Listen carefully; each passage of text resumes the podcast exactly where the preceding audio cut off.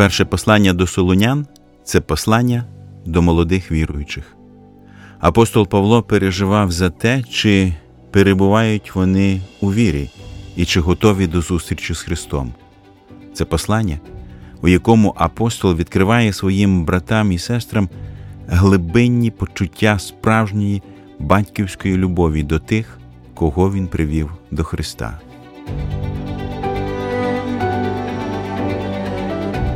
Ви слухаєте подкаст «Вивчаємо Біблію разом».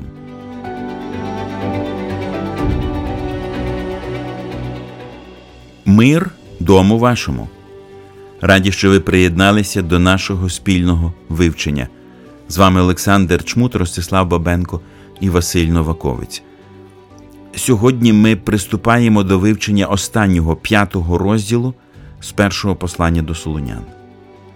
Нагадую, що головна тема цього послання – це готовність віруючих до зустрічі з Христом під час Його другого приходу. Розпочнемо наше вивчення з молитви. Господи дорогий, ми до Тебе звертаємось, подякую за можливості, що незважаючи на війну, різні незручності, Ти даруєш бажання нам досліджувати Твоє святе і вічне слово, яке пережило різних загарбників, різні війни, різних нечистивців, видало їм попередження і суд, і в той же час Твоє святе слово підбадьорувало праведних, які прагнули добра, які поширювали добро і Твоє святе слово. Господь, благослови цей час для слави Твоєї, просим в ім'я Ісуса Христа. Амінь. Отже, ми підійшли до завершення нашого вивчення послання. Про що нам говорить останній розділ першого послання до Солунян? Який загальний підсумок можна зробити? Як ми і починали, по суті, дві великих частини в цьому посланні. Перша частина більш особиста, перші три розділи, друга частина – це пояснення.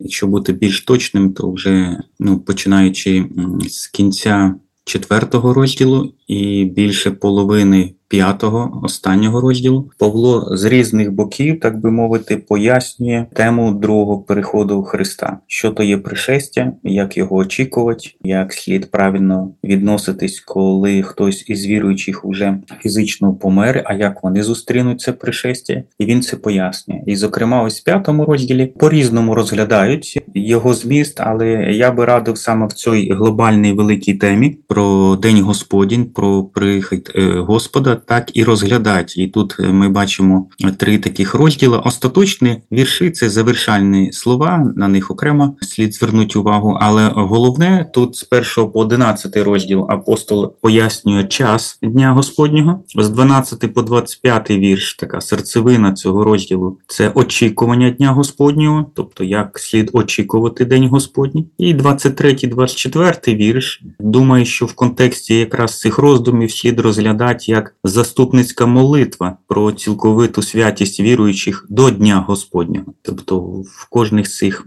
трьох параграфів є згадка про День Господній, контекст про це говорить і велика тема всього послання. Тому саме так слід і, і вести. Отже, він починає з особистого це послання і потім переходить на досить детальне, як для загального об'єму, досить детальне пояснення оцієї теми важливої друге пришестя Христа, що знову підкреслює, що тема есхатології, вона актуальна, хоча слід бути обережним і занадто в математику розрахунки не входити. Але абсолютно знімати цю тему не можна і не треба, бо вона, направду, дуже практична. Ми раніше говорили, буквально в кожному розділі є якась згадка, яка пов'язує практичний стан чи поведінку віруючих з другим приходом Христа. І ось п'ятий розділ – це, так би мовити, кульмінація всіх цих роздумів. П'ятий розділ першого послання до Солунян починається з таких слів. А про часи та про терміни, брати, вам не потрібно писати. Бо самі, напевне, знаєте, що День Господній приходить як злодій вночі. Бо коли скажуть мир і безпека, тоді раптово прийде на них загибель, як біль тієї, що носить у лоні, і не втечуть. А ви, брати, не в темряві, щоб той день заскочив вас, як злодій. Хоча і сам Павло пише, що вам про це немає потреби писати, та все одно послухайте, щоб знали, на що треба звернути увагу, а що має другорядне значення. Я правильно розумію? Він багато чого просто нагадує, згадує. От перші три розділи більше е, таке особисте, як воно було, служіння там в Солунях. А тепер він якби нагадує цю тему, що він тут не з чистого аркуша розкриває тему Дня Господнього, а він нагадує, тобто ви це знаєте, тобто я вам про це, так би мовити, говорив. І це нагадую про нагадування. Нам би, може, хотілося б більш детально знати, а що ж саме ти нагадуєш? І І текст трошки нам розкриває, але не все. Але не все. З іншого боку, важливо бачити цей широкий, великий контекст. Не забуваємо, що тобто Павло це не просто автономно, щось абсолютно нове. Є ж е, перший і головний засновник – це наш Господь. І він ще перед тим, як був заарештований, це останні бесіди, повчання, коли учні запитали про прихід його, що буде з храмом і так далі, він пояснював. І особливо Євангелія від Матвія, коли він в притчах розкриває декілька оцих історій, і суть їх однаково. Пильнуйте в очікуванні мого приходу. Тобто це такий цікавий стан має бути. Ви точну дату не знаєте, але це обов'язково відбудеться. Тому пильнуйте. Ще раз, ви не знаєте точну дату, але це обов'язково відбудеться. Тому завжди будьте готові, пильнуйте. І ось ці слова, я думаю, вони такий відгомін, е, алюзія на такий широкий контекст взагалі того вчення, яке ще з уст самого Господа прийняли апостоли. Це передавалося, це розповсюджувалось. Якщо ми говоримо про терміни другого приходу, то про що ми допускаємо розмову, а про що взагалі не варто говорити? Наприклад, Павло говорить, що коли будуть говорити мир та безпека, то оце вказівка на якісь конкретні часи чи ні? З четвертого по дев'ятий вірш він, до речі, говорить такі слова. «А ви, брати, не в темряві, щоб той день соскочив вас, як злодій, бо ви всі є синами світла і синами дня. Ми не належимо ночі ані темряві. Тож не спімо, як інші, пильнуймо та будьмо тверезі, бо ті, що сплять, сплять ночі, ті, що впиваються, вночі впиваються. Ми ж, які належимо дневі, будьмо тверезі, зодягнувшись у броню віри, любові та в шолом надії спасіння. Бо нас Бог призначив не на гнів, а на те, щоб ми одержали спасіння через нашого Господа Ісуса Христа, який помер за нас, щоб ми чи пильнуємо, чи спимо разом з ним жили». Три моменти можна так чітко тут прослідкувати по тексту. З першого по третій він чітко нагадує, що цей день прийде зненацька. Тобто загалом якби ніхто очікувати не буде. Навіть ті, хто очікують, так можна сказати. Але ті, хто очікують, для них буде це в радість, а хто не очікує, ну це буде, м'яко кажучи, сумно дуже. З четвертого по сьомий вірш, відповідно, він каже, тому ви завжди маєте бути готові до цього.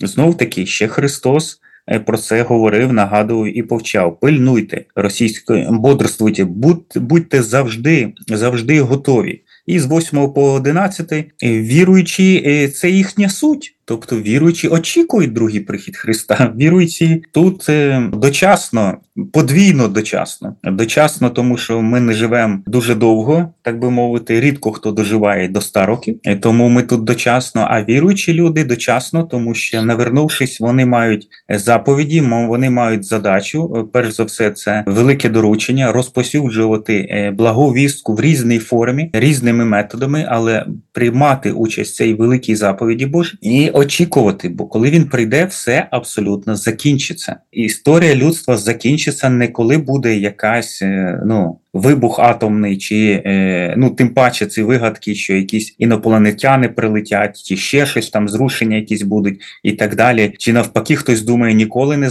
закінчиться історія людства. Ми вигадаємо ген безсмертя і якби будемо жити без кінця і добре. Це, це все байки, це все марні надії, Писання чітко говорить, що треба завжди готуватися, це пришестя обов'язково прийде. І очікувати його саме як спасіння. Саме як спасіння. Це наша радість.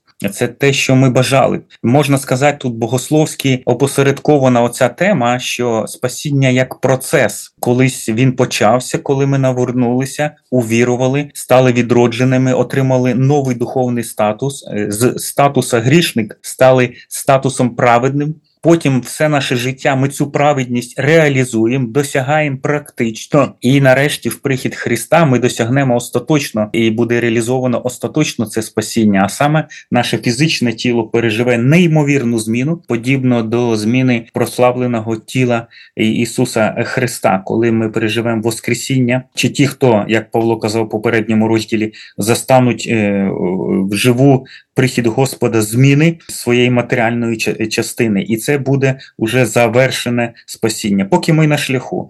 І це славний шлях, це приємний шлях, благословенний, хоча і не, не простий, і, і тяжкий. Тому це всі ці аспекти вони розкривають із цього тексту. Ясно, що в інших текстах Біблії ще багато чого говориться, але з цього тексту, з першого по одинадцятий вірш, час Дня Господнього. Вас трохи не дивує порівняння Дня Господнього з приходом крадія? Ну, якась не дуже радісна аналогія, як на мене. Ну, добре, коли порівнюють там з весіллям або як зустріч нареченого. Він виключно, виключно тут використовує цю алюзію, що це буде пришестя як злодій, зненацька, суто, щоб показати на неочікуваність. А зовсім не те, що Ісусу притаманна будь-яка характеристика злодія як злодія. Очевидно, в інших текстах, зокрема, дуже яскраво в книзі «Об'явлення» представлена шлюб-акція. Тобто там передані такі більш приємні, позитивні, радісні моменти. Христос, як і апостоли, в Святому Письмі ми знаходимо різні порівняння, але треба бути уважними і не додавати, не додавати до цього порівняння того, чого нема. Зазвичай, коли є якісь порівняння,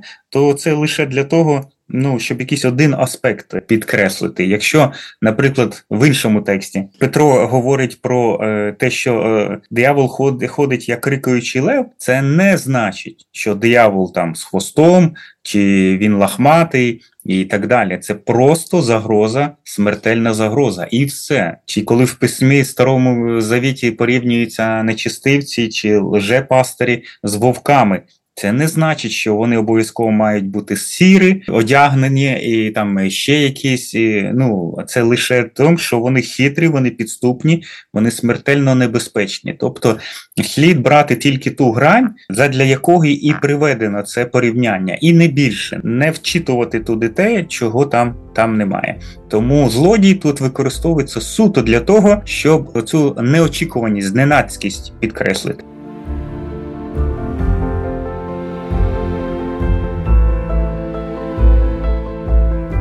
Пізнавати Бога все ближче і ближче – значить любити те, що любить Він, і ненавидіти те, що ненавидить Він. Вивчаємо Біблію разом.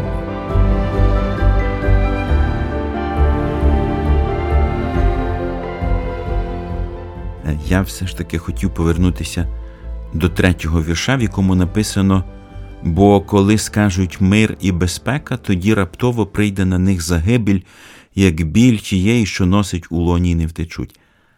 До якого періоду історії все ж таки відноситься це попередження?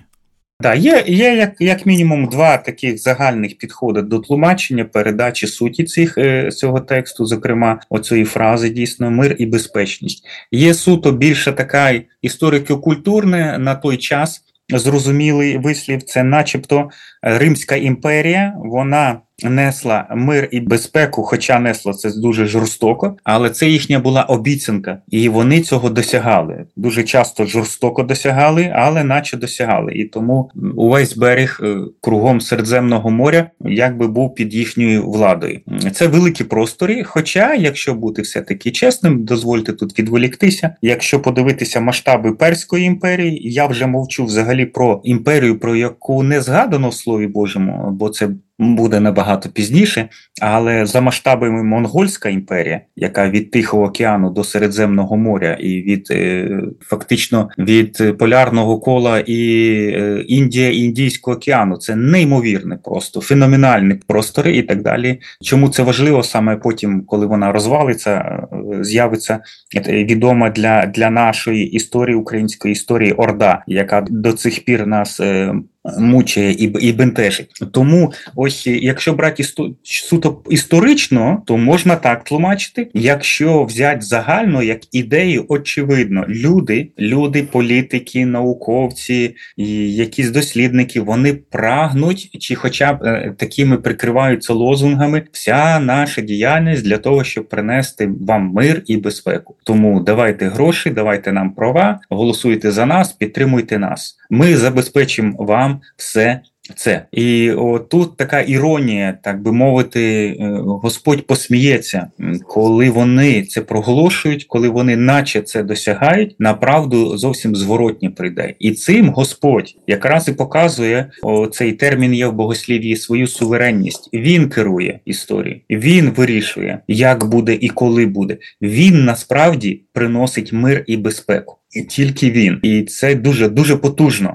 М'яко тут сказано, але я думаю, саме в цьому контексті, у такому історичному і загальному, якщо ми розглядаємо, то ці слова більш потужно передають нам е, сенс е, заклику і пояснень апостола. Віруючи, наче завжди готові зустріти той самий день.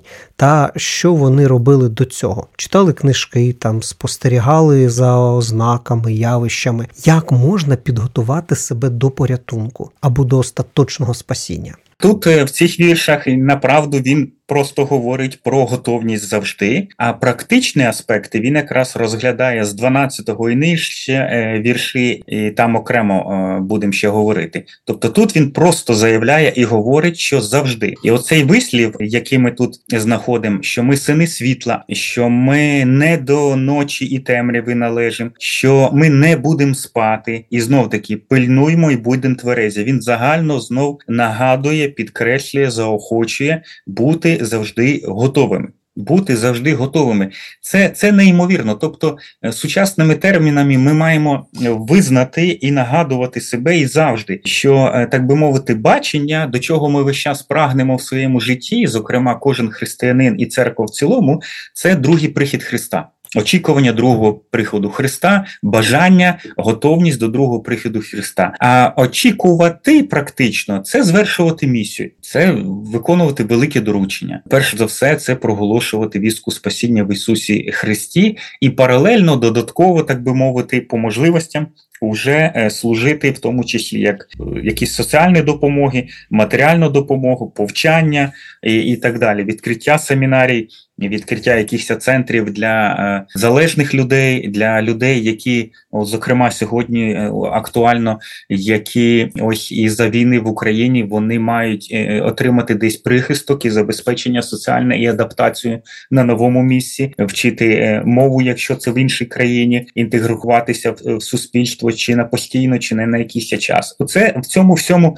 має церква приймати участь, але не в якому разі не просто е, як діяльність, інакше ми е, станемо, е, як звичайна, хороша благодійна організація. Це все ми робимо саме у світлі місії великого доручення і у світлі бачення, е, очікування другого пришестя Христа. С- саме так, оці акценти слід не забувати і, і пам'ятати. І тому тут і підкреслює апостол, щоб завжди були готові. До речі, оцей вислів ще, що тут підкреслюється про сон і так далі, теж двояко тлумачать. Це можна е, говорити, що це постійна готовність, тобто чи я фізично, ну, в день, так би мовити, хожу, працюю, навчаюсь, доглядаю щось і, і так далі, а вночі фізично відпочиваю, але якщо е, мене, так би мовити, розбудить прихід Христа, то я навіть і тоді буду готовий. І так можна тлумачити, і воно якби і ближче до цього, але якщо дивитись в контексті е, текста,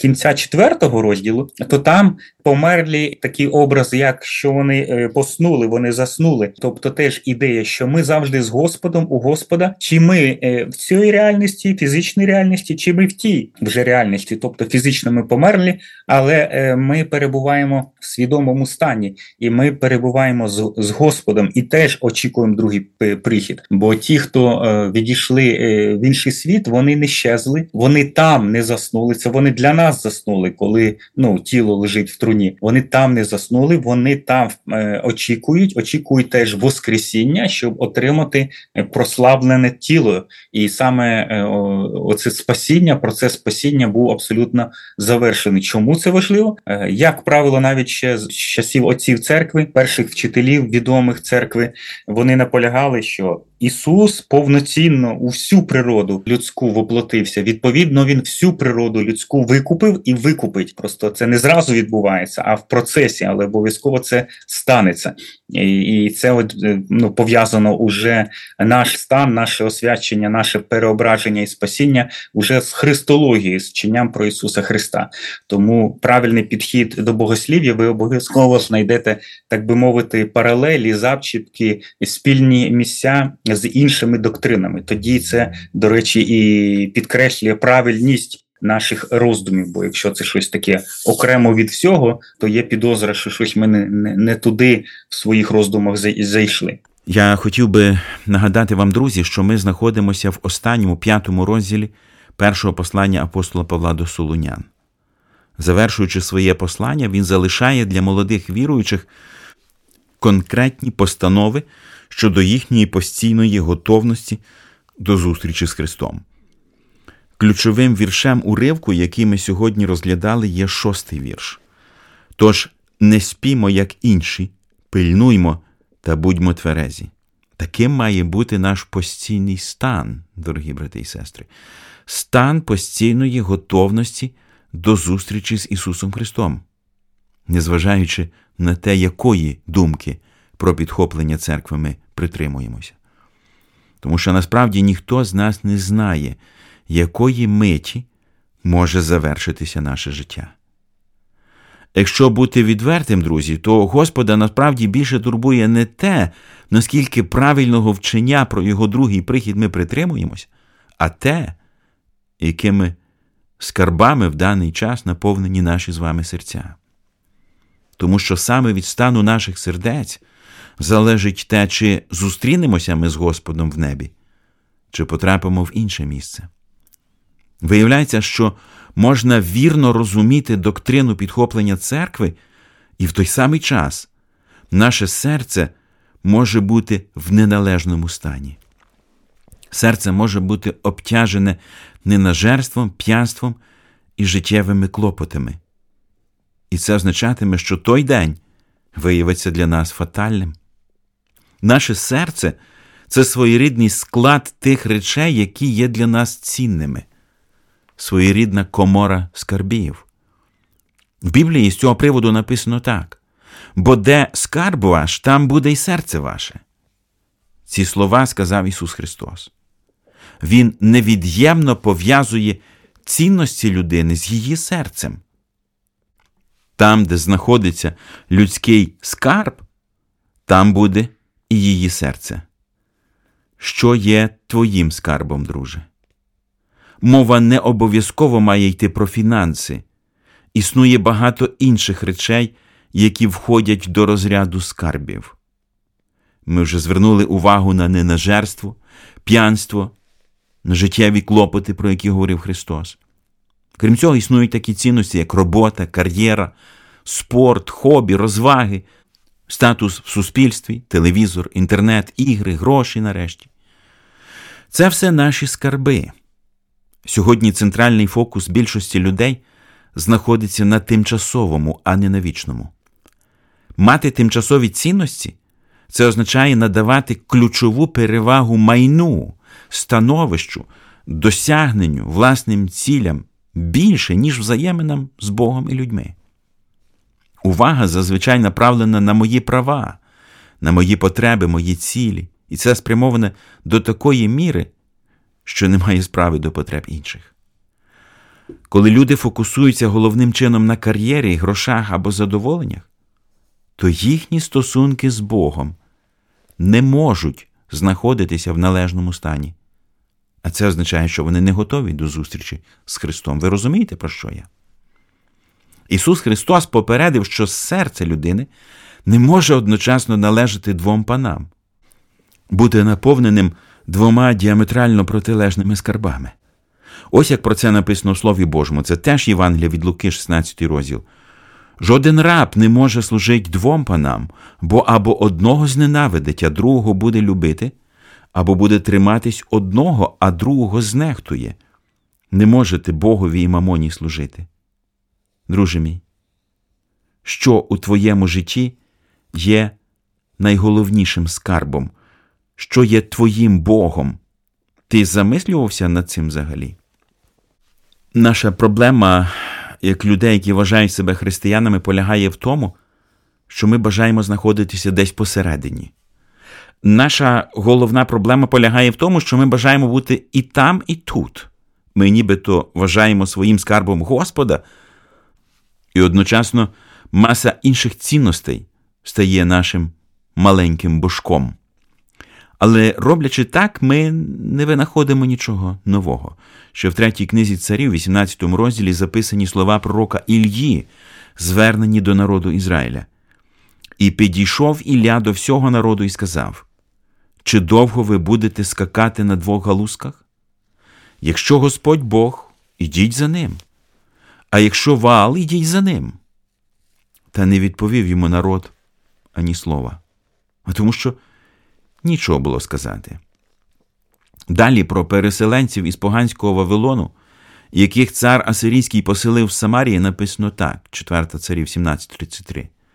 Вони боялися Господа і богам своїм служили, за правом тих народів, звідки повиганяли їх. Складається таке враження, що вони бажали сумістити в одному служіння Богові і бованам. А це неможливо.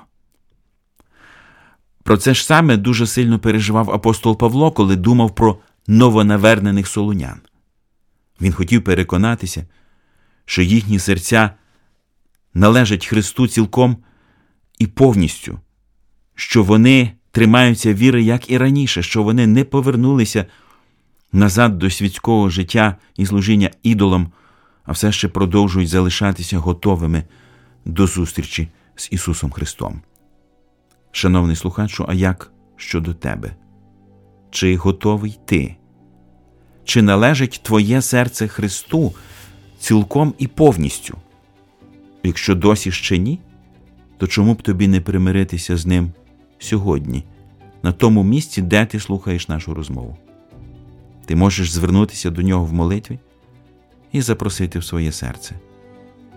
І ми всі бажаємо тобі Божого благословення в цьому життєво важливому рішенні. А наш час знову вичерпався. Божих вам благословень і до нових зустрічей!